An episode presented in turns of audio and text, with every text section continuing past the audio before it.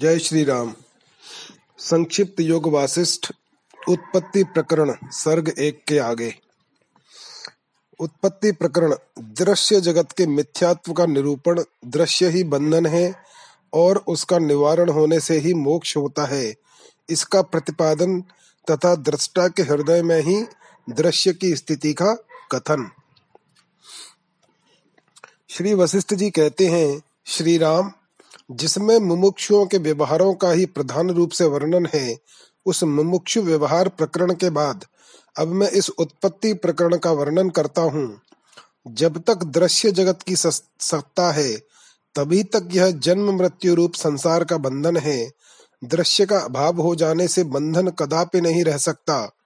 यह दृश्य जगत किस प्रकार उत्पन्न होता है, वह बता रहा हूँ। तुम क्रमशः ध्यान देकर सुनो। संसार में जो उत्पन्न होता है, वही वृद्धि एवं क्षय को प्राप्त होता है। वही बंधता और मोक्ष को प्राप्त होता है, तथा वही स्वर्ग या नरक में पड़ता है। अपने स्वरूप का बोध न होने से ही बंधन है।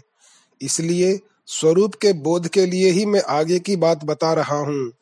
इससे तुम्हें यह ज्ञात होगा कि यह दृश्य प्रपंच कभी हुआ ही नहीं। उत्पत्ति आदि का संबंध इस दृश्य जगत से ही है, आत्मा से नहीं। आत्मा तो दृश्य की उत्पत्ति से पहले जैसा रहा है, वैसा ही उसकी उत्पत्ति के बाद भी है। वह सदा ही एक रस रहता है, जैसे सुषुप्ति में स्वप्न के संसार का अभाव हो जाता है। उसी तरह यह जो समस्त चराचर जगत दिखाई देता है, इसका कल्प के अंत में विनाश यानी अभाव हो जाता है। तत्पश्चात निष्क्रिय, गंभीर, अपरिच्छिन्न नाम रूप से रहित और अव्यक्त कोई अनिर्वचनीय सद वस्तु ही शेष रह जाती है। वह तेजस तत्व नहीं है, क्योंकि उसके रूप नहीं होता, तथा वह तमोमय भी नहीं है, क्योंकि वह स्वयं प्रकाश स्वरूप है। विद्वानों ने व्यवहार निर्वाह के लिए उस सत स्वरूप परमात्मा के, वृत्त, आत्मा पर ब्रह्म तथा सत्य इत्यादि नाम रख छोड़े हैं। सोने का बड़ा हुआ, बना हुआ कड़ा सोना ही है। उस सोने से कटक शब्द का अर्थ, कड़ा जैसे पृथक नहीं किया जा सकता। उसी प्रकार जगत शब्द का जो अर्थ है, वह पर ब्रह्म पर ही आधारित है। अतः उससे पृथक नहीं है। जैसे कड़े का स्वरूप सुवर्ण के स्वभाव के ही अंतर्गत है कड़े के स्वभाव के अंतर्गत नहीं, उसी प्रकार यह दृश्यमान जगत भी अपने परिचिन्न स्वभाव को त्याग देने पर ब्रह्म भाव में ही प्रतिष्ठित है, जगत शब्द के अर्थ में नहीं। तात्पर्य यह कि सोने में ही कड़े की कल्पना हुई है, कड़े में नहीं। इसी तरह ब्रह्म में ही जगत की कल्पना हुई है, जगत में नहीं, अतः वह ब्रह्म से भिन्न नहीं है।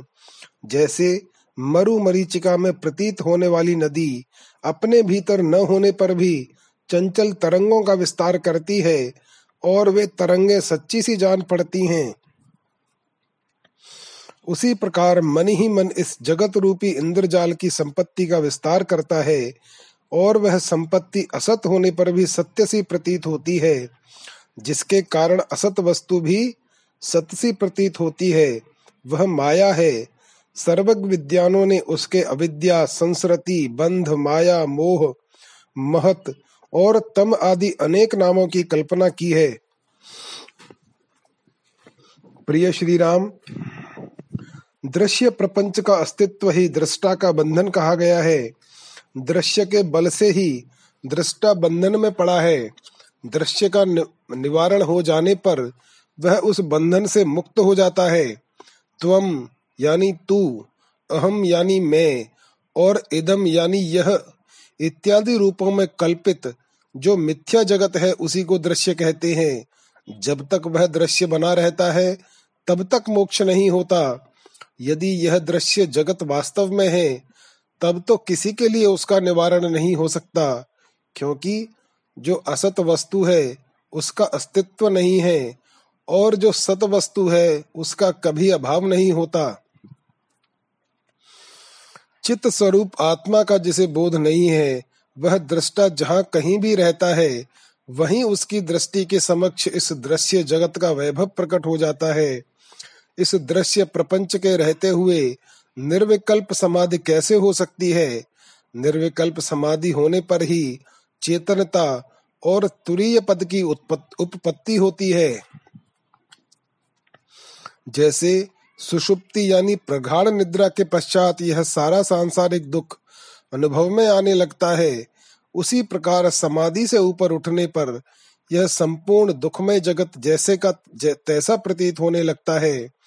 इस मन रूप दृश्य के रहते हुए कोई समाधि के लिए कितना ही प्रयत्नशील क्यों न हो, उसे क्या दृश्य प्राप्त नहीं होता? अवश्य होता है, क्योंकि जहाँ जहाँ इसकी चित्त वृत्ति जाती है वहाँ वहाँ उससे संबंध रखने वाले जगत रूपी भ्रम का निवारण नहीं किया जा सकता। जैसे कमल गट्टे के भीतर कमलनी का वह बीज विद्यमान है, जिसमें उसका मृणाल में रूप छिपा हुआ है। उसी प्रकार अज्ञानी दृष्टा में वह बुद्धि रहती है, जिसमें दृश्य जगत अंतर्हित होता है। जैसे पदार्थों में रस, तिल आदि में तेल और फूलों में सुगंध रहती है उसी प्रकार उपद्रष्टा में दृश्य बुद्धि रहती ही है।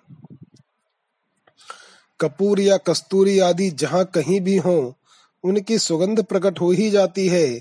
उसी प्रकार दृष्टा कहीं भी हो, उसके उदर में दृश्य जगत का प्रादुर्भाव होता ही है। जैसे तुम्हारे हृदय में स्थित मनोराज्य बुद्धि अपने अनुभव से ही देखी गई है। और जैसे हृदय स्थित स्वप्न एवं संकल्प तुम्हारे द्वारा अनुभव में ही देखे जाते हैं। उसी प्रकार यह दृश्य जगत तुम्हारे हृदय में ही स्थित है और अपने अनुभव से ही दृष्टि गोचर होता है। ब्रह्मा की मनोरूपता और उसके संकल्प में जगत की असत्ता तथा ज्ञाता के कैवल्य की ही मोक्ष रूपता का प्रतिपादन। श्री वशिष्ठ जी कहते हैं, श्री राम मनवंतर आरंभ होने पर, जब संपूर्ण प्राणियों को अपना ग्रास बनाने वाली मृत्यु प्रजा का संहार करती हुई सबल हो उठी, तब उसने स्वयं ही ब्रह्मा जी पर आक्रमण करने का उद्योग आरंभ किया। उस समय धर्मराज यम ने उसे शीघ्र ही इस प्रकार शिक्षा दी, मृत्यु, ब्रह्मा परम चिन्मय व्योम स्वरूप हैं। उनकी आकृति पृथ्वी आदि पाँचों भूतों से रहित है। वे मनोमय और संकल्प रूप हैं। भला उन पर कैसे आक्रमण किया जा सकता है, जो चेतन आकाश के समान चमत्कार पूर्ण और चिन्मय आकाश के समान अनुभव रूप हैं, वे ब्रह्मा चिन्मय आकाश ही हैं। उनमें कार्य कारण भाव नहीं है। जैसे आकाश में इंद्र नील मणि से बने हुए तथा औंधे रखे हुए महान कड़ाह का सा आकार पृथ्वी आदि से रहित प्रतीत होता है। और जैसे संकल्प निर्मित पुरुष भी पृथ्वी आदि से रहित ही ज्ञात होता है, उसी प्रकार स्वयंभू ब्रह्मा भी पृथ्वी, जल आदि तत्वों से रहित ही भाषित होते हैं। केवल अद्वितीय परमात्मा में न दृश्य है और न दृष्टा ही है।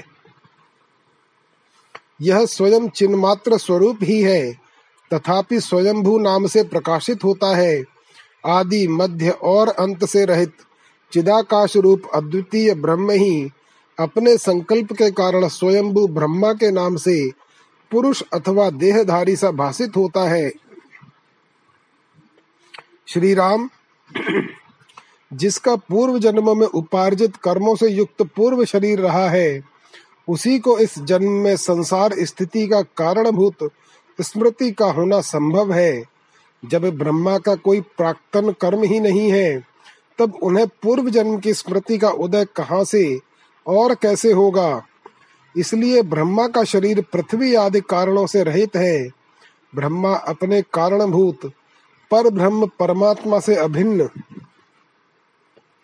एवं स्वयं आत्म स्वरूप है। श्री राम स्वयंभू ब्रह्मा का वह शरीर आतिवाहिक ही है, जो अजन्मा है। उसे आदि भौतिक शरीर की प्राप्ति हो ही नहीं सकती। श्री रामचंद्र जी ने पूछा, गुरुदेव, सभी प्राणियों के एक आतिवाहिक शरीर होता है और दूसरा आदि भौतिक, के किंतु ब्रह्मा जी के केवल आतिवाहिक शरीर ही क्यों है? वशिष्ठ जी ने कहा, श्री राम, सभी भूत कारण आत्मा हैं, पंचीकृत भूतों से उत्पन्न देह आदि से युक्त हैं, इसलिए उनके दो दो शरीर होते हैं। कि परंतु अजन्मा ब्रह्मा के लिए ऐसा कोई कारण नहीं है, इसलिए उनके एक ही आतिवाहिक शरीर है। एकमात्र अजन्मा ब्रह्मा ही सभी जाति के प्राणियों के परम कारण हैं, उसका दूसरा कोई कारण नहीं है। इसलिए भी उनके एक ही शरीर है, संकल्प रूप ही उनका शरीर है। पृथ्वी आदि भूतों के क्रमशः सम्मिश्रण से उनके शरीर का निर्माण नहीं हुआ है। वे चिदाकाश स्वरूप, आदि प्रजापति ब्रह्मा ही विविध जीवों की सृष्टि करके उनका विस्तार करते हैं। वे जीव ब्रह्मा के संकल्प के सिवा अन्य कारणों से उत्पन्न नहीं हुए हैं। अतः वे भी चिदाकाश स्वरूप ही है। जिस उपादान से जिसकी उत्पत्ति होती है, वह तदरूप ही होता है। जैसे मृतिका से निर्मट हुआ घट मृतिका रूप ही है स्वर्ण के, कटक कुंडल आदि दृष्टांतों के द्वारा इस बात का सभी को अनुभव होता है। संसार में व्यवहार करने वाले समस्त प्राणियों में ब्रह्मा ही सबसे प्रथम चेष्टाशील चेतन भूत हैं। अंतकरण ही उनका स्वरूप है। उन्हीं से अहंकार का उदय होता है। जैसे वायु से हिलना, चलना आदि चेष्टाएँ प्रकट होती हैं, उसी प्रकार उन प्रथम प्रतिस्पंदन यानी पहले प्रकट हुए चेष्टाशील चेतन भूत ब्रह्मा से अभिन्न रूप वाली यह सृष्टि प्रकट हुई और फैली है।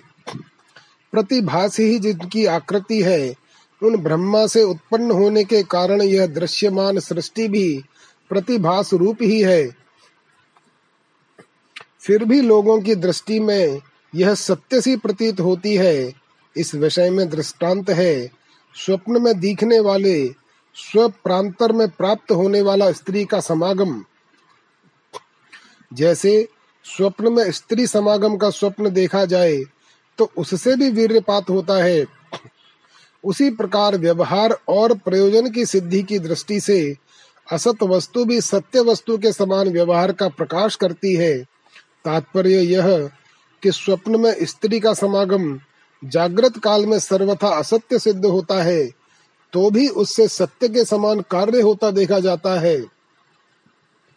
इसी प्रकार प्रतिभास मात्र शरीर वाले ब्रह्मा से उत्पन्न यह सृष्टि भी यद्यपि प्रतिभास रूपा ही है, तथापि सत्य के प्रयोजन को सिद्ध करती है।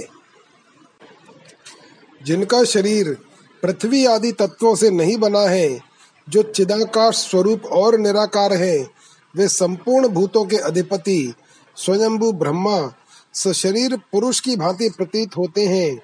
पृथ्वी आदि तत्वों से शून्य आकार वाले संकल्प पुरुष ब्रह्मा का शरीर चित्त मात्र है। वे ही तीनों लोकों की स्थिति के कारण हैं। स्वयंभू ब्रह्मा का यह संकल्प प्राणियों के कर्मों के द्वारा जिस जिस प्रकार से विकास को प्राप्त होता है चिदाकाश स्वरूप आत्मा उसी प्रकार से प्रतीत होता है। ब्रह्मा मनोमय ही है। पृथ्वी आदि निर्मित नहीं है, इसलिए उनसे उत्पन्न हुआ यह विश्व भी मनोमय ही है, क्योंकि जो जिससे उत्पन्न होता है, वह तदरूप ही होता है। जैसे सोने का बना हुआ कटक कुंडल आदि सुवर्ण रूप ही होता है। अजन्मा ब्रह्मा के कोई सहकारी कारण नहीं है। सुतरान उनसे उत्पन्न हुए जगत के भी कोई सहकारी कारण नहीं है। अतः यहाँ कारण से कार्य में कोई विचित्रता या विलक्षणता नहीं है। इसलिए जैसे कारण शुद्ध है, वैसे कार्य भी शुद्ध ब्रह्म ही है। यह सिद्धांत स्थिर हुआ। इस जगत के विषय में कार्य कारण भाव की किंचन मात्र भी संगति नहीं है। जैसा पर ब्रह्म है, वैसे ही तीनों लोक हैं। जल द्रवत्व से अभिन्न ही है। उस अभिन्न रूप जल से जिस तरह द्रवत्व का विस्तार होता है, उसी प्रकार मनोरूपता को प्राप्त हुए ब्रह्मा अपने शुद्ध आत्मा स्वरूप से ही जगत का विस्तार करते हैं। वह जगत उनके विशुद्ध आत्म स्वरूप से भिन्न नहीं है। जैसे ज्ञानियों की दृष्टि में रस्सी में सर्प भाव नहीं है, उसी प्रकार जगत में आदि भौतिकता नहीं है। फिर वे प्रबुद्ध ब्रह्मा आदि आदि भौतिक देह में कैसे रह सकते हैं? मन ही ब्रह्मा के स्वरूप को प्राप्त हुआ है। वह मन संकल्प रूप है। मन अपने ही स्वरूप को विकसित करके इस जगत का निर्माण एवं विस्तार करता है। मन का रूप ब्रह्मा है और ब्रह्मा का रूप मन। इसमें पृथ्वी आदि का प्रवेश नहीं है। मन ने ही परमात्मा में पृथ्वी आदि की कल्पना की है। जैसे कमलगट्टे के अंदर कमलिनी, यानी भावी कमल नाल विद्यमान है। उसी प्रकार मन के भीतर संपूर्ण दृश्य वर्ग स्थित है। मन दृश्य वर्ग और इन दोनों का दृष्टा, इनका कभी किसी ने विवेक नहीं किया। जब तक दृष्टा और दृश्य का विवेक न किया जाए, तब तक अज्ञान का उच्छेद न होने से मन में दृश्य वर्ग की प्रतीति होती ही है। यदि दृश्य रूप दुख सत्य हो तो उसकी कभी शांति नहीं हो सकती, और दृश्य की शांति न होने पर ज्ञाता में कैवल्य मोक्ष की सिद्धि नहीं हो सकती। दृश्य का अभाव हो जाने पर ज्ञाता में ज्ञात्र भाव स्थित हो तो भी वह शांत या निवृत्त हो जाता है। वही ज्ञाता का कैवल्य ही उसका मोक्ष कहा गया है। मन के स्वरूप का विवेचन, मन एवं मन कल्पित दृश्य जगत की असत्ता का निरूपण, तथा महाप्रलय काल में समस्त जगत को अपने में लीन करके एकमात्र परमात्मा ही शेष रहते हैं और वे ही सबके मूल हैं, इसका प्रतिपादन। श्री रामचंद्र जी ने पूछा, भगवान, मन का स्वरूप कैसा है? यह मुझे स्पष्ट रूप से बताइए, क्योंकि मन ही इस संपूर्ण लोक मंजरी का विस्तार करता है। श्री वशिष्ठ जी ने कहा, श्री राम, जैसे शून्य तथा जड़ आकार वाले आकाश का नाम मात्र के अतिरिक्त दूसरा कोई रूप दृष्टिगोचर नहीं होता, उसी प्रकार शून्य एवं जड़ रूप इस संकला, संकलात्मक मन का नाम के सिवा कोई भी वास्तविक रूप नहीं दिखाई देता। यह जगत क्षणिक संकल्प रूपी मन से उत्पन्न हुआ है। मृग तृष्णा में प्रतीत होने वाले जल तथा चंद्रमा में भ्रम से देखने वाले द्वितीय चंद्रमा के समान ही इस मन कल्पित जगत का स्वरूप है। रघुनंदन, संकल्प को ही मन समझो। जैसे द्रवत्व द्रव रूपता से जल का भेद नहीं है, और जैसे वायु से स्पंदन चेष्टा या गतिशीलता भिन्न नहीं है, उसी प्रकार संकल्प से मन भिन्न नहीं है। प्रियवर श्री राम जिस विषय के लिए संकल्प होता है उसमें मन संकल्प रूप से स्थित रहता है। तात्पर्य यह कि जो संकल्प है, वही मन है। संकल्प और मन को कभी कोई पृथक नहीं कर पाया है। इन दोनों के पार्थक्य का अनुभव किसी को नहीं हुआ है। मन को संकल्प मात्र समझो। वह समष्टिगत मन ही पितामह ब्रह्मा है। आतिवाहिक देह संकल्पमय शरीर रूपी ब्रह्मा को लोक में समष्टिगत मन कहा गया है। अविद्या, संसार, चित्त, मन, बंधन, मल और तम, इन्हें श्रेष्ठ विद्वानों ने दृश्य के पर्यायवाची नाम माना है। संकल्प रूप दृश्य से अतिरिक्त मन का कुछ भी स्वरूप नहीं है। यह दृश्य प्रपंच वास्तव में उत्पन्न ही नहीं हुआ है। यह बात मैं आगे चलकर फिर बताऊँगा। जैसे प्रकाश का आलोक स्वभाव है जैसे चपलता वायु का स्वभाव है और जिस प्रकार द्रवीभूत होना जल का स्वभाव है, उसी प्रकार दृष्टा में दृश्यत्व स्वभाव से ही विद्यमान है। अर्थात दृष्टा से दृश्य भिन्न नहीं है, जैसे सुवर्ण में बाजूबंद और कटक कुंडल आदि की स्थिति है, जैसे मृग तृष्णा की नदी में जल की स्थिति है और जैसे सपने की नगरी में उठाई गई दीवार की स्थिति है। उसी प्रकार दृष्टा में दृश्य की स्थिति मानी गई है। अर्थात, जैसे उपर्युक्त वस्तुएँ अपने अधिष्ठान से भिन्न नहीं है, उसी प्रकार दृष्टा से दृश्य की पृथक सत्ता नहीं है। दृष्टा से दृश्य की पृथक सत्ता न होने के कारण दृश्य का अभाव हो जाने पर जो दृष्टा में बलात्, दृष्टापन का अभाव प्राप्त होता है, उसी को तुम असत, मिथ्या दृश्य के बाधित होने से सन्मात्र चिन्मय रूप में अवशिष्ट हुए, आत्मा का केवली भाव या कैवल्य समझो।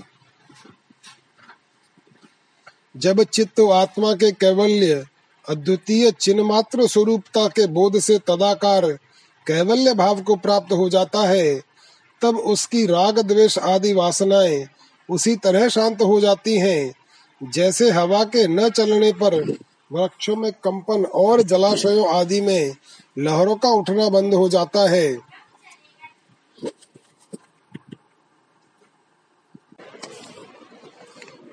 दिशा, भूमि और आकाश रूपी सभी प्रकाशनीय पदार्थों के न रहने पर जिस तरह प्रकाश का शुद्ध रूप ही अवशिष्ट रहता है, उसी प्रकार तीनों लोक, तू और मैं इत्यादि दृश्य प्रपंच की सत्ता न होने पर शुद्ध रूप से अवशिष्ट, चिन्मय दृष्टा का केवली भाव कैवल्य ही रह जाता है।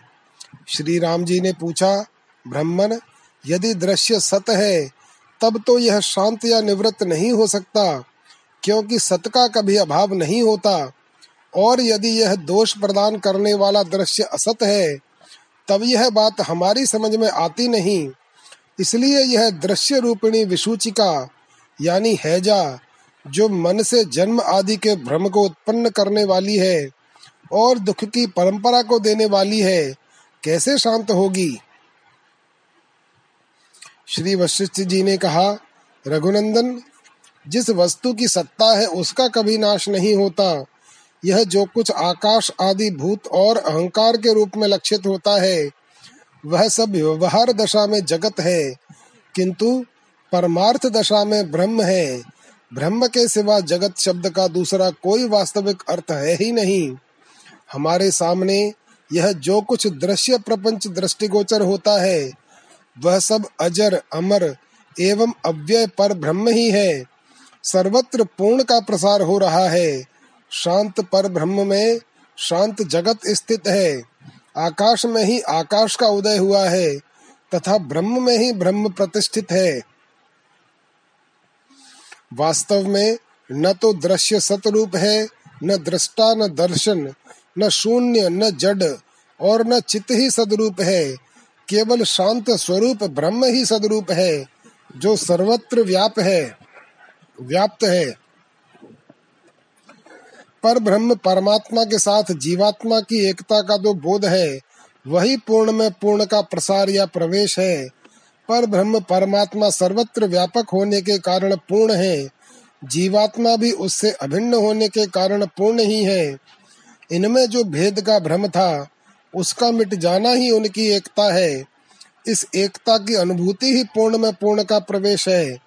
वास्तव में जीवात्मा न तो कभी ब्रह्म से पृथक होता है, और न वह कहीं अन्यत्र से आकर ब्रह्म में प्रविष्ट ही होता है। ये प्रवेश और निर्गम औपचारिक है। वह जीवात्मा ब्रह्म रूप होकर ही ब्रह्मा में प्रतिष्ठित होता है। जैसे की श्रुति का कथन है ब्रह्म सन ब्रह्मेप्यते।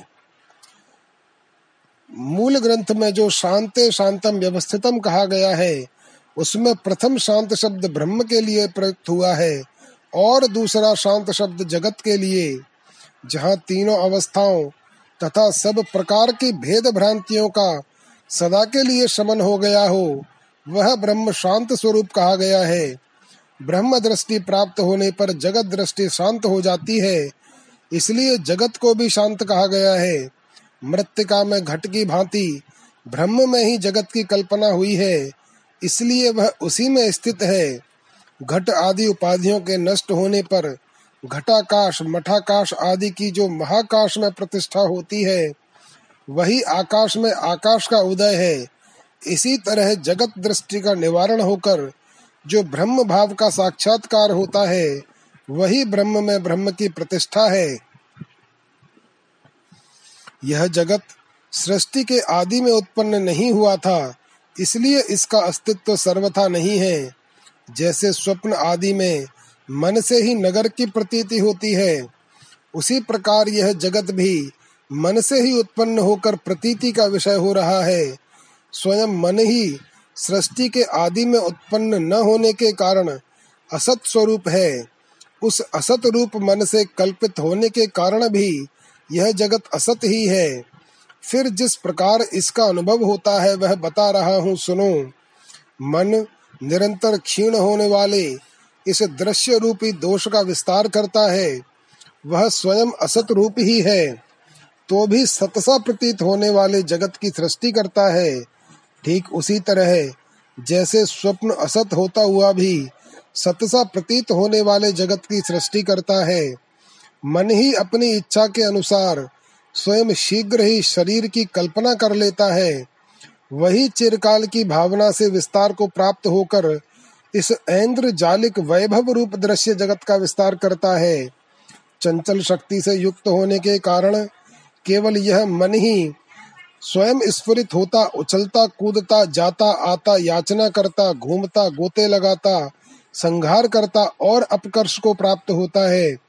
श्री राम महाप्रलय होने पर जब जगत अति सूक्ष्म रूप से स्थित होने के कारण अपने कार्य में असमर्थ हो जाता है, उस समय वह संपूर्ण भावी दृश्य वर्ग की दृष्टि से, सृष्टि से पहले विक्षेप रहित शांतावस्था में शेष रहता है।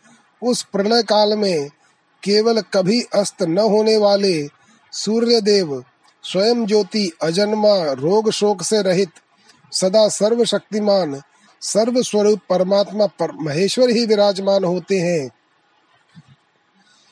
जहाँ से वाणी उन्हें न पाकर लौट आती है, अर्थात जहाँ वाणी की पहुँच ही नहीं हो पाती, जो जीवन मुक्त महात्माओं के द्वारा जाने जाते हैं सांख्य दर्शन के अनुयायी, जिन्हें पुरुष कहते हैं, वेदांतवादी ब्रह्म नाम से जिनका चिंतन करते हैं विज्ञान वेत्ताओं की दृष्टि में जो परम निर्मल विज्ञान मात्र है, जिन्हें शून्यवादी शून्य कहते हैं, जो सूर्य के प्रकाश के भी प्रकाशक हैं, जैसे नदी नाले आदि के जल अंततो गत्वा महासागर में ही गिरते हैं, उसी प्रकार संपूर्ण दृश्य समूह महाप्रलय काल में जिनमें ही विलीन होते हैं, जो आकाश में, विभिन्न शरीरों में, प्रस्तरों में, जल में, लताओं में, धूलिकणों में, पर्वतों में, वायु में और पाताल आदि सभी देश, काल एवं वस्तुओं में समान भाव से स्थित हैं, जिन्होंने आकाश को शून्य पर्वतों के घनीभूत और जल को द्रवीभूत बनाया है। जगत को दीपक की भांति प्रकाशित करने वाले सूर्य जिनके अधीन हैं जैसे मरुभूमि में सूर्य की तपती हुई किरणों के भीतर जलराशि लहराई, लहराती दिखाई देती है। उसी प्रकार जिन अत्यंत व्यापक परमात्मा रूपी महासागर में आविर्भाव और तिरोभाव, यानी उत्पत्ति और प्रलय से युक्त त्रिलोक रूपिणी तरंगे उठती रहती हैं, जो संपूर्ण व्यवहारिक सत्ताओं से ऊँचे उठे हुए सर्व विलक्षण पारमार्थिक सत्ता से संपन्न हैं, जिनसे ही नियति, देश, काल, चलन, चेष्टा और क्रिया आदि समस्त भावों को कार्य निर्वाह की क्षमता प्राप्त हुई है। वे एकमात्र पर ब्रह्म परमेश्वर ही उक्त महाप्रलय के समय शेष रहते हैं। वे परमात्मा, उत्पत्ति, स्थिति आदि से रहित, कभी अस्त न होने वाले नित्य प्रकाशमान ज्ञान से परिपूर्ण एवं विकार शून्य अपने स्वरूप में ही स्थित हैं। वे एकमात्र अद्वितीय ही हैं। अतएव वे माया से अनेक विशाल संसारों, अगणित ब्रह्मांडों की रचना करते हुए भी वास्तव में न कोई कार्य करते हैं और न उनसे कोई चेष्टाएँ ही बनती हैं। ज्ञान से ही परासिद्धि या परमात्म प्राप्ति का प्रतिपादन तथा ज्ञान के उपायों में सत्संग एवं सत शास्त्रों के स्वाध्याय की प्रशंसा। श्री वशिष्ठ जी कहते हैं, रघुनंदन पर ब्रह्म परमात्मा, देवताओं के भी देवता है। उनके ज्ञान से ही परम सिद्धि यानी मोक्ष की प्राप्ति होती है। क्लेश युक्त सकाम कर्मों के अनुष्ठान से नहीं। संसार बंधन की निवृत्ति या मोक्ष की प्राप्ति के लिए ज्ञान ही साधन है। ज्ञान के अतिरिक्त समान कर्म आदि का इसमें कोई भी उपयोग नहीं है, क्योंकि मृग तृष्णा में होने वाले जल के भ्रम का निवारण करने के लिए ज्ञान का ही उपयोग देखा गया है। ज्ञान से ही उस भ्रम की निवृत्ति होती है। किसी कर्म से नहीं, सत्संग तथा सत शास्त्रों के स्वाध्याय में तत्पर होना ही ब्रह्म ज्ञान की प्राप्ति में हेतु है। वह स्वाभाविक साधन ही मोह जाल का नाशक होता है। यह परमात्मा सत स्वरूप ही है। ऐसे ज्ञान मात्र से ही जीव के दुख का निवारण होता है। तथा वह जीवन मुक्त अवस्था को प्राप्त होता है। श्री रामचंद्र जी ने पूछा, गुरुदेव, सबके आत्म स्वरूप इन परमात्मा के ज्ञान मात्र से कष्टप्रद जन्म, मरण आदि फिर कभी बाधा नहीं देते। अतः बताइए, ये महान देवादिदेव पर ब्रह्म परमात्मा किस उपाय से शीघ्र प्राप्त होते हैं? किस तीव्र तपस्या से अथवा कितने महान क्लेश उठाने से इनके ज्ञान की उपलब्धि हो सकती है? श्री वशिष्ठ जी ने कहा श्री राम अपने पौरुष जनित प्रयत्न से विकास को प्राप्त हुए विवेक के द्वारा उन परमात्म देव का यथार्थ ज्ञान होता है। इसलिए पुरुषोचित प्रयत्न के द्वारा भवरोग के निवारण के लिए मुख्य औषधों का संग्रह करना चाहिए। सत शास्त्रों का अभ्यास और सत्पुरुषों का संग, ये दो प्रधान औषधियाँ संसार रूपी रोग का नाश करने वाली हैं। इस जगत में संपूर्ण दुखों के विनाश की सिद्धि के लिए एकमात्र पुरुष प्रयत्न ही प्रधान प्रधान साधन है। उसे छोड़कर दूसरी कोई गति या उपाय काम दे सके, यह संभव नहीं। रघुनंदन, आत्मज्ञान की प्राप्ति के लिए अपेक्षित उस पुरुष प्रयत्न का स्वरूप कैसा है? जिसका पूर्णतया पालन करने से राग द्वेषमयी महामारी शांत हो जाती है, यह बताता हूँ, सुनो। मुमुक्षु पुरुष को चाहिए कि वह यथा संभव ऐसी वृत्ति के द्वारा, जो लोक और शास्त्र के विरुद्ध न हो, निष्काम भाव से जीवन निर्वाह करता हुआ संतुष्ट चित्त हो, भोग वासना का परित्याग करे। अपनी अनुद्विग्नता, यानी उद्वेग शून्यता अथवा शांत वृत्ति के द्वारा यथा संभव उद्योग करके सत्संग और सतशास्त्रों का अभ्यास इन दो साधनों की सबसे पहले शरण लेनी चाहिए। जो पुरुष प्रारब्ध के अनुसार जो कुछ भी मिल जाए उसी से संतुष्ट रहता है। सत्पुरुषों अथवा शास्त्रों द्वारा निंदित वस्तु की ओर आँख उठाकर नहीं देखता। और सत्संग एवं सत शास्त्रों के अभ्यास में तत्पर रहता है, वह शीघ्र ही मुक्त हो जाता है। देश में प्रायः सज्जन, यानी शास्त्रोक्त सदाचार में प्रतिष्ठित पुरुष, जिसे श्रेष्ठ महात्मा कहते हैं, वह यदि ज्ञान वैराग्य आदि उत्तम गुणों से युक्त हो तो अवश्य ही श्रेष्ठ महात्मा है। ऐसे महात्मा के प्रयत्न पूर्वक शरण लेनी चाहिए। संपूर्ण विद्याओं में अध्यात्म विद्या प्रधान है। उस अध्यात्म तत्व की चर्चा से युक्त जो उपनिषद ब्रह्म सूत्र एवं गीता आदि सदग्रंथ हैं, उन्हीं को सतशास्त्र कहते हैं। उनका विवेक पूर्वक विचार करने से मनुष्य मुक्त हो जाता है। जैसे निर्मली के चूर्ण के संसर्ग से जल की मैल साफ़ हो जाती है, तथा जिस प्रकार योग के अभ्यास से लोगों की बुद्धि शुद्ध हो जाती है, उसी प्रकार सत शास्त्र और सत्संग से प्राप्त हुए विवेक के द्वारा अज्ञान का बल पूर्वक निवारण हो जाता है। परमात्मा के ज्ञान की महिमा, उसके स्वरूप का विवेचन, दृश्य जगत के अत्यंता भाव एवं ब्रह्म रूपता का निरूपण तथा आत्म ज्ञान की प्राप्ति के लिए योग वासिष्ठ ही सर्वोत्तम शास्त्र है, इसका प्रतिपादन। श्री वशिष्ठ जी कहते हैं, रघुनंदन, जिन परमात्म देव की चर्चा की गई है, ये कहीं दूर नहीं रहते, सदा शरीर में ही स्थित हैं और चिन्मय, चेतन रूप से विख्यात हैं। ये ही चिन्मय चंद्रशेखर शिव हैं, ये ही चिन्मय गरुड़ वाहन विष्णु हैं, ये ही चिन्मय सूर्य हैं, तथा ये ही चिन्मय ब्रह्मा है। कार्य कारण स्वरूप इन पर ब्रह्म परमात्मा का साक्षात्कार हो जाने पर इस साधन परायण के हृदय की गांठ चिज्जड़ ग्रंथि खुल जाती है। संपूर्ण संशय छिन्न भिन्न हो जाते हैं और संपूर्ण शुभाशुभ कर्म नष्ट हो जाते हैं।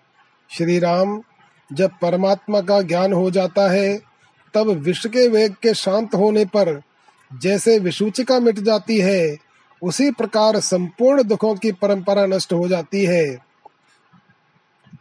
श्री राम ने पूछा ब्रह्मन जिनका ज्ञान या साक्षात्कार होने पर मन संपूर्ण मोह महासागर के पार हो जाएगा, उन पर ब्रह्म परमात्मा का यथार्थ स्वरूप कैसा है, इसका मेरे साम, समक्ष वर्णन कीजिए। श्री वशिष्ठ जी ने कहा, रघुनंदन, जिस ज्ञान रूपी महासागर में नाश आदि विकार के बिना ही ज्यो के त्यों स्थित हुए इस संसार का अत्यंत अभाव ही सिद्ध होता है वही परमात्मा का स्वरूप है, जो परम चिन्मय होने के कारण अत्यंत सूक्ष्म होकर भी अज्ञानी जनों की दृष्टि में विशाल पाषाण की भांति स्थूल रूप से स्थित प्रतीत होता है, तथा अजड चिन्मय होता हुआ भी मूढ़ मनुष्यों के अंतकरण में जड़ के तुल्य ही जान पड़ता है, वह परमात्मा का स्वरूप है। श्री रामचंद्र जी ने पूछा मुने परमात्मा सत्य है, यह कैसे जाना जाता है? तथा इस इतने बड़े इस जगत नामक दृश्य को असत कैसे समझा जाता है?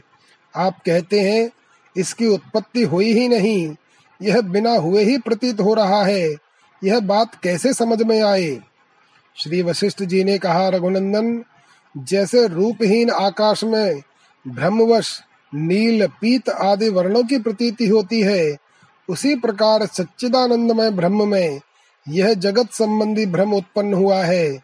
इस भ्रम के अत्यंता भाव के ज्ञान में यदि पूरी दृढ़ता हो जाए, तभी ब्रह्म का स्वरूप ज्ञात होता है। किसी दूसरे कर्म से नहीं, दृश्य के अत्यंता भाव के सिवा दूसरी कोई शुभ गति नहीं है।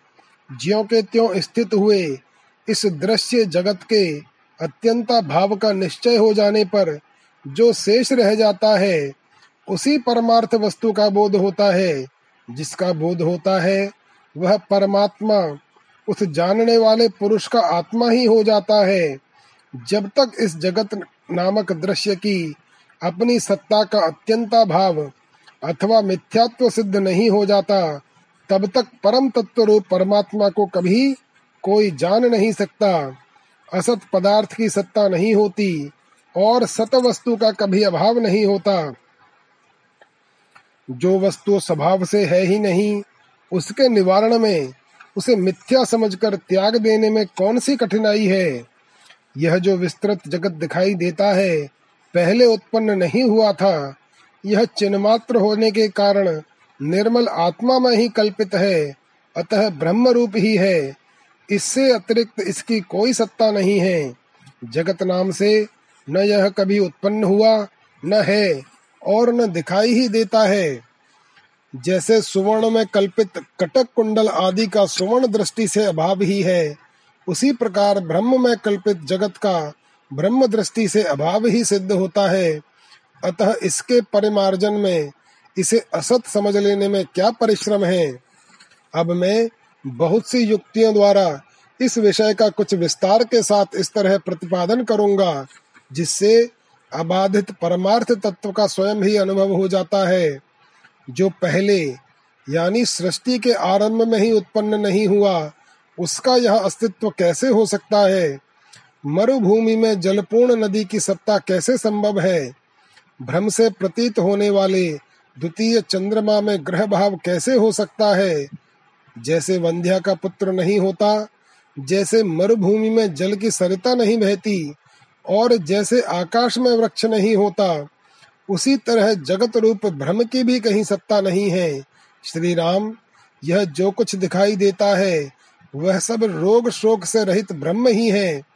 इस विषय का मैं आगे चलकर केवल वाणी द्वारा ही नहीं, युक्तियों से भी प्रतिपादन करूँगा। उदार बुद्धि रघुनंदन, तत्वज्ञ पुरुष, जिस विषय का युक्तियों द्वारा वर्णन करते हैं उसकी अवहेलना करना कदापि उचित नहीं है।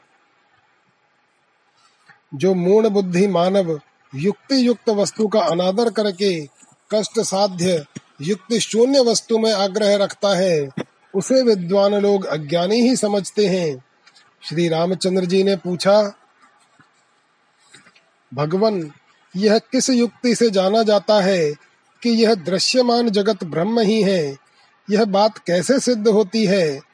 यदि युक्तियों द्वारा इस विषय का अनुभव हो जाए, तब तो फिर जानने योग्य कुछ भी शेष नहीं रह जाता। श्री वशिष्ठ जी ने कहा, रघुनंदन, यह मिथ्या ज्ञान रूपिणी विशुचिका चिरकाल से दृढ़ मूल हो गई है।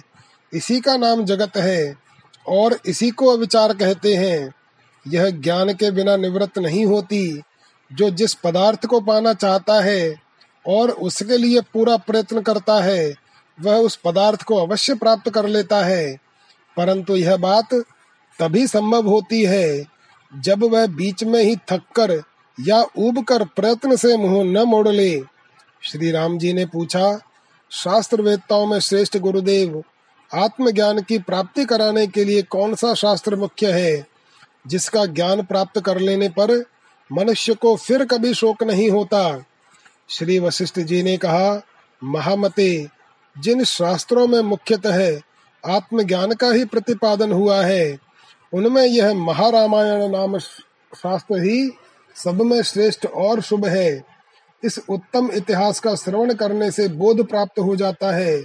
इसे समस्त इतिहासों का सार कहा गया है। इस वाग में शास्त्र का श्रवण कर लेने पर कभी क्षीण न होने वाली जीवन मुक्ति स्वयं ही प्रकट हो जाती है। इसलिए यही सबकी अपेक्षा अत्यंत पावन है। जैसे स्वप्न आदि के रहते हुए यह स्वप्न है, ऐसा ज्ञान हो जाने पर उस स्वप्न के सच्चे होने की भावना नष्ट हो जाती है। उसी प्रकार इस शास्त्र का विचार करने से जब यह समझ में आ जाता है कि सारा जगत स्वप्न के समान मिथ्या है, तब यह दृश्य जगत, ज्यो का त्यों स्थित रहकर भी ज्ञानी की दृष्टि में अस्त को प्राप्त हो जाता है। आत्मज्ञान के लिए अपेक्षित जो जो युक्तियाँ इस शास्त्र में हैं, वे ही दूसरे ग्रंथों में भी उपलब्ध होती हैं। इसीलिए विद्वान पुरुष इस महारामायण को संपूर्ण विज्ञान शास्त्र रूपी धन का कोष, यानी खजाना मानते हैं। जो पुरुष प्रतिदिन इस महारामायण का श्रवण करता है, उसमें उत्कृष्ट चमत्कार आ जाता है। उसकी बुद्धि अन्य ग्रंथों के स्वाध्याय से उत्पन्न हुए बोध की अपेक्षा उत्तम बोध को प्राप्त कर लेती है। इसमें संशय नहीं, किसी दुष्कर्म के फल का उदय होने के कारण जिसकी इस ग्रंथ के प्रति रुचि अथवा श्रद्धा नहीं है, जिसे यह शास्त्र नहीं रुचता, वह दूसरे किसी ज्ञान प्रधान सत शास्त्र का विचार करे, उससे हमारा कोई द्वेष नहीं है। जैसे उत्तम औषध का पान करने पर, पर स्वयं ही निरोगता प्राप्त हो जाती है। उसी तरह इस योग वासिष्ठ महारामायण का श्रवण कर लेने पर जीवन मुक्ति का स्वयं अनुभव होने लगता है। जीवन मुक्ति का लक्षण जगत की असत्ता तथा ब्रह्म से उसकी अभिन्नता का प्रतिपादन पर ब्रह्म परमात्मा के स्वरूप का वर्णन श्री वशिष्ठ जी कहते हैं, रघुनंदन, जिनके चित्त परमात्मा चिंतन में लगे हुए हैं, जिनके प्राण उन्हीं में रम रहे हैं, जो परस्पर परमात्म तत्व का बोध कराते हुए सदा परमात्मा की ही चर्चा करते हैं, उसी से ही संतुष्ट होते हैं और उसी में निरंतर रत रहते हैं। एकमात्र ज्ञान में ही जिनकी निष्ठा है, तथा जो सदा परमात्म ज्ञान का ही विचार करते हैं उन पुरुषों को ही वह जीवन मुक्ति प्राप्त होती है, जो देह त्याग के अनंतर विशुद्ध मुक्ति ही है। शास्त्रानुकूल व्यवहार करते हुए भी जिस पुरुष की दृष्टि में ज्यो का त्यों स्थित हुआ यह जगत विलीन हो जाता है और आकाश के समान शून्य प्रतीत होने लगता है, वह जीवन मुक्त कहलाता है। जो व्यवहार में लगा हुआ ही एकमात्र बोध निष्ठा को प्राप्त हो जागृत अवस्था में भी सुषुप्त पुरुष की भांति राग, द्वेष एवं हर्ष, शोक आदि से शून्य हो जाता है। उसे जीवन मुक्त कहते हैं, जिसके मुख की कांति सुख में उदित अथवा वृद्धि को प्राप्त नहीं होती तथा दुख में अस्त नहीं हो जाती और प्रारब्ध के अनुसार जो कुछ मिल जाए, उसी से जो संतोष पूर्वक जीवन निर्वाह करता रहता है, वही जीवन मुक्त कहा जाता है। जो निर्विकार आत्मा में सुषुप्त की भांति स्थिर, स्थित रहता हुआ भी अविद्या रूपिणी निद्रा का निवारण हो जाने से सदा जागता रहता है, जिसकी जागृत अवस्था नहीं है। अर्थात देह इंद्रिय आदि का बोध हो जाने से जो इंद्रियों द्वारा पदार्थों का उपभोग नहीं करता और जिसका ज्ञान सर्वथा वासना रहित है, वह जीवन मुक्त कहलाता है, जिसमें अहंकार का भाव नहीं है। जिसको बुद्धि कर्म करते समय, कर्तत्व के और न करते समय अकर्तत्व के अभिमान से लिप्त नहीं होती, वह जीवन मुक्त कहलाता है। जो ज्ञान स्वरूप परमात्मा के किंचित उन्मेष और निमेश से ही तीनों लोगों की प्रलय और उत्पत्ति देखता है, तथा जिसका सबके प्रति अपने समान ही भाव है, अर्थात जो सबके प्रति आत्म भाव रखता है, वह जीवन मुक्त कहलाता है। जिससे लोगों को उद्वेग नहीं होता और जिसको लोगों से उद्वेग नहीं होता, तथा जो हर्ष, अहर, अमर्ष और भय से रहित है, वह पुरुष जीवन मुक्त कहा जाता है, जिसकी संसार के प्रति सत्यता बुद्धि नष्ट हो गई है और जो दूसरों की दृष्टि में अवयवों से युक्त होने पर भी वास्तव में अवयव रहित है, तथा जो चित्त युक्त होकर भी वस्तुतः चित्त से शून्य है वह जीवन मुक्त कहलाता है। श्री राम विदेह मुक्ति ही मुक्ति कहलाती है। इसी को ब्रह्म कहा गया है और इसी को निर्वाण कहते हैं। इसकी प्राप्ति कैसे होती है, यह बता रहा हूँ। सुनो, मैं, तुम, यह, वह इत्यादि रूप से, यह जो दृश्य प्रपंच दिखाई देता है, यह यद्यपि सत रूप से प्रतीत होता है, तथापि वंध्या पुत्र के समान इसकी उत, कभी उत्पत्ति हुई ही नहीं। ऐसा निश्चय हो जाने पर यह मुक्ति प्राप्त होती है जो अद्वितीय शांत चिन्मय और आकाश के समान निर्मल है। वह ब्रह्म ही यह संपूर्ण जगत है क्योंकि सब में सत्ता मात्र का ही बोध होता है। रघुनंदन मैंने सोने के कड़े में बहुत विचार करने पर भी विशुद्ध स्वर्ण के सिवा कहीं कोई कड़ा नाम की वस्तु नहीं देखी। जल की तरंग में मैं जल के सिवा दूसरी कोई वस्तु नहीं देखता, क्योंकि जहाँ वैसी तरंग नहीं दिखाई देती, वहाँ भी जल ही है। अतः जहाँ तरंग है, वहाँ भी जल के अतिरिक्त कुछ नहीं है।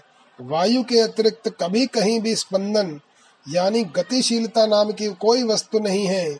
स्पंदन सदा वायु रूप ही है। अतः इन दृष्टांतों के अनुसार, यह जगत भी ब्रह्मा से भिन्न नहीं है। जैसे आकाश में शून्यता है, मरुभूमि में ताप ही जल है, और प्रकाश में सदा तेज स्थित है। इसी प्रकार यह तीनों लोक पर ब्रह्म परमात्मा ही है। श्री रामचंद्र जी ने कहा, मुने, जिस युक्ति से इस दृश्य जगत के अत्यंता भाव का बोध होकर मुक्ति का उदय हो, उस उत्तम युक्ति का आप मुझे उपदेश कीजिए। द्वैत का अभाव होने पर ही निर्वाण सुलभ होता है। इसलिए जिस प्रकार इस दृश्य जगत की अत्यंत असत्ता सिद्ध हो और इसके रूप में स्वभावनिष्ठ ब्रह्म ही विराजमान हो, यह बोध हो जाए, वैसा ही उपदेश मुझे दीजिए।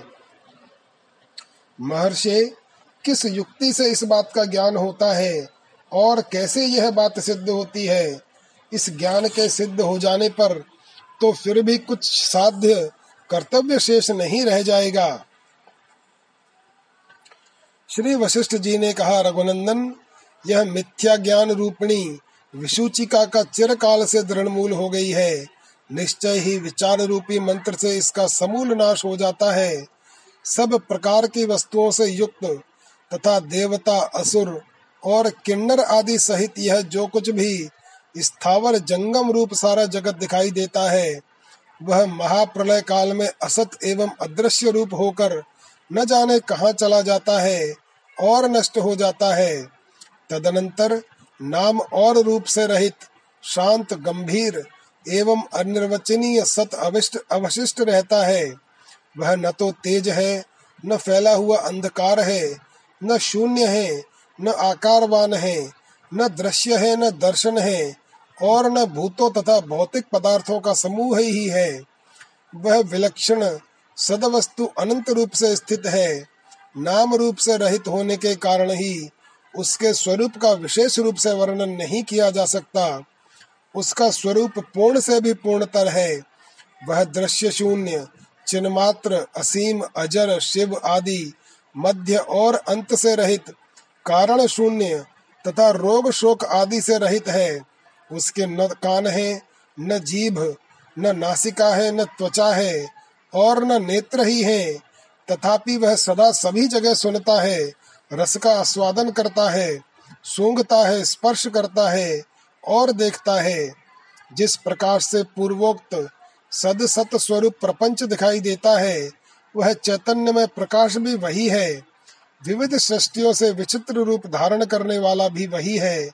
आदि अंत से शून्य स्वरूप को पाकर सर्वत्र प्रकाशित होने वाला नित्य चेतन ब्रह्म भी वही है। जो सामान्यतः तो सर्वत्र प्रकाशित होते हैं, परंतु अंतकरण में विशेष रूप से निरंतर प्रकाशित होते हुए विद्यमान रहते हैं, जो चिन्मय दीप हैं, तथा जिनके ही प्रकाश से तीनों लोक प्रकाशित होते हैं जिनके बिना ये सूर्य आदि सारे प्रकाश अंधकार के तुल्य हैं, जिनके रहने पर ही त्रिभुवन रूपी मृग तृष्णा की प्रवृत्ति होती है, अर्थात जैसे सूर्य की किरणों के प्रकाशित होने पर ही उनमें मृग तृष्णा के जल की प्रतीति होती है, उसी प्रकार जिन चिन्मय परमात्मा में ही त्रिलोकी रूप भ्रम का उदय होता है, जगत की सृष्टि और संघार जिनके विलास हैं, जो सबसे महान और व्यापक हैं स्पंद और अस्पंद, चल और अचल जिनके स्वरूप हैं, जिनका स्वभाव निर्मल और अविनाशी है। वायु के समान जिनकी गतिशील और गतिहीन सर्वव्यापिनी सत्ता, व्यवहार वर्ष केवल नाम से ही भिन्न है, वास्तव में भिन्न नहीं है, वही चिन्मय परमात्मा है।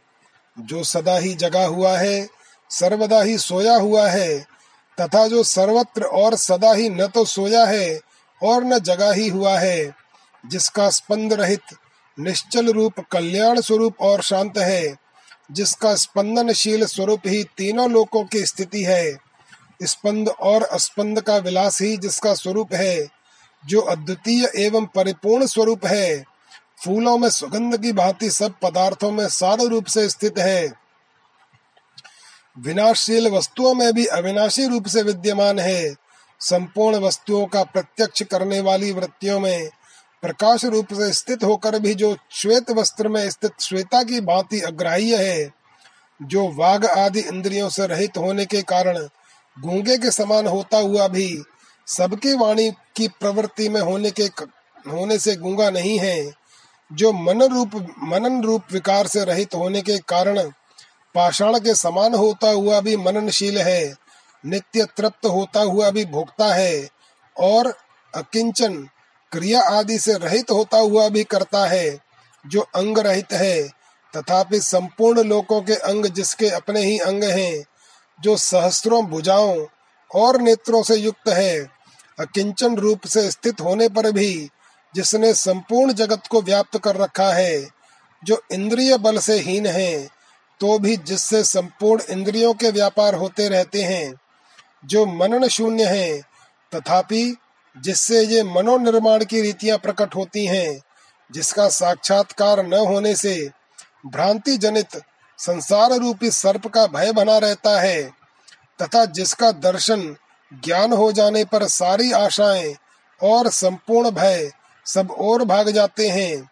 जैसे समुद्र से छोटी छोटी लहरों के समूह से युक्त चंचल उत्ताल तरंगे प्रकट होती रहती हैं, उसी तरह जिससे घटपट आदि के रूप में सैकड़ों पदार्थों की श्रेणियाँ प्रादुर्भूत होती हैं, जैसे कड़े बाजूबंद बहुटा और नूपुर आदि के रूप में सुवर्ण ही अन्य सा प्रतीत होता है। उसी प्रकार शत शत घटादि पदार्थों के भ्रम से जो अन्य सा भाषित होता है जैसे जल में प्रतिक्षण नष्ट होने वाली तरंग माला प्रकट होती रहती है, उसी प्रकार जिससे अन्य सी, अतिरिक्त सी, पहले जैसे और नूतन सी क्षण भंगुर दृश्य परंपरा स्फुरित होती है, उसे चिन्मय परमात्मा ही समझो। रघुनंदन, तुम जिस रूप में स्थित होकर क्रिया रूप, रस गंधर्व स्पर्श और चेतन को जानते हो, वह प्रमाता चेतन भी वही है। और जिससे जानते हो वह परमात्मा देव ही है, साधो, दृष्टा, दर्शन और दृश्य के मध्य में साक्षी रूप से जिसका दर्शन होता है, उसे तुम एकाग्र चित्त होकर अपना आत्मा ही समझो।